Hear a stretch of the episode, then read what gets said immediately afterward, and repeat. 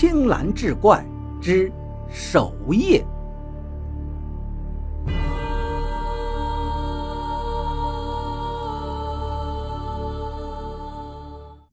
这个怪老头眨巴眨巴眼睛，继续说道：“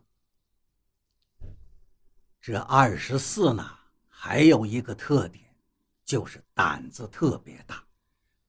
他曾经跟人打赌，去坟地里睡一晚，最后是他赢了。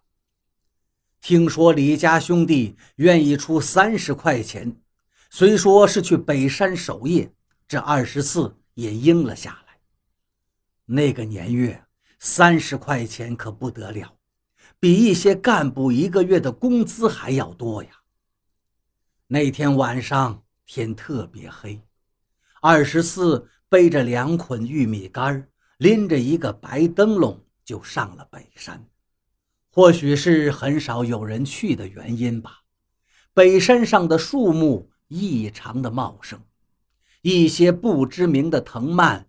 攀结纠复，将坟地照的是严严实实。不过这些在二十四的眼里，只不过是树大了一些，阴森一些而已。到了坟地，他先抽了一锅旱烟，然后慢慢悠悠把玉米杆点燃，火光惊起了一群不知名的鸟儿，也照亮了周围的环境。他身后呢，就是新起的李老头的坟了。坟前的石碑亮晶晶的，跟玉石一样。李家的守夜有特别的规矩，除了烧炕之外，还要点个天灯。这是那个阴阳先生特别叮嘱的，大概是为死去的人指路吧。除了这些。还需要在离坟不远的地方钉一根画有符咒的木桩子。二十四看好了方位，将竹竿挑着的白灯笼担在肩膀上，准备找个地儿把木桩钉下去。走着走着，他发觉不对了，肩膀上的竹竿像是身后有人用力拽一样，开始往后出溜。难道真的有鬼吗？他大着胆子回头看了看，身后只有烧得正旺的玉米杆啊！于是他心一横，又往前走。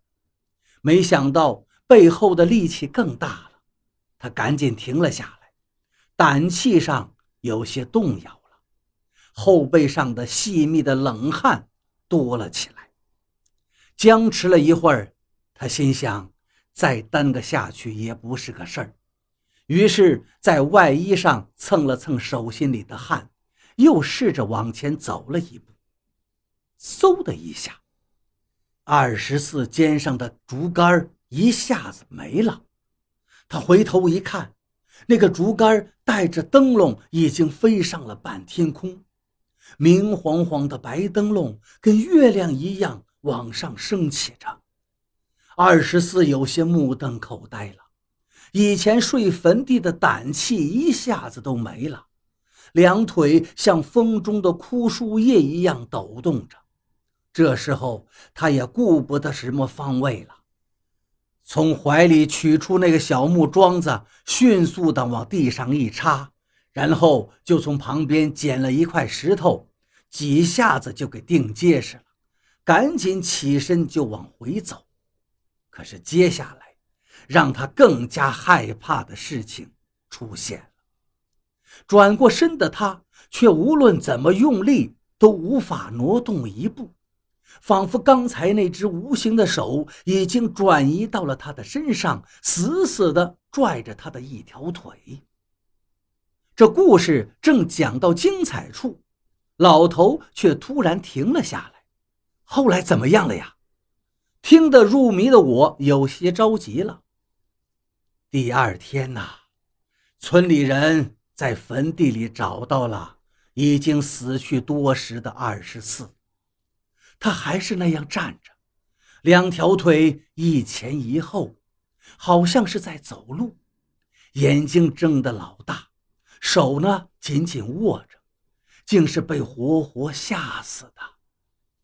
村民在离他不远的地方发现了一根竹竿和他那盏灯笼。老头慢悠悠地摸出了旱烟袋，又一阵风吹了进来，灵堂里的油灯晃了几晃，火盆里新放的木头块还没有燃烧起来，起了一阵烟，呛得我直咳嗽。老头用一根树枝把火挑了挑，我看了一眼他，头皮立刻开始发麻。那老头伸出的手上有六根手指，一根瘦小的指头像不合群的羊，远远地支在手掌的一侧。他讲的故事中的二十四，就是有二十四根指头的人，每只手。都是有六根吗？那个在几十年前就已经被吓死的二十四，竟然就在我的身边，而且还抽着烟给我讲了一个关于守夜的故事。我一动不动，静静的待着，希望天快些亮起来。而眼前这个老头并没有什么动作，只是吧嗒吧嗒的抽着烟。他静默着，在我看来却是阴险不怀好意的。他在观察，找我的破绽。我愈发不敢动了，连呼吸都小心翼翼的，双手也暗自的握紧。如果他突然发难，我手边的这个木凳或许能够抵挡一阵吧。我们的对峙持续到窗外。开始发白了，村里的狗也叫了起来。随着狗叫声，那抽烟的吧嗒声竟然消失了。我是被张家的二小子叫醒的，我并没有对他说起自己昨晚的经历，只是心中决定，以后再也不去守什么夜了，也不想再听到任何守夜的事儿，永远都不要。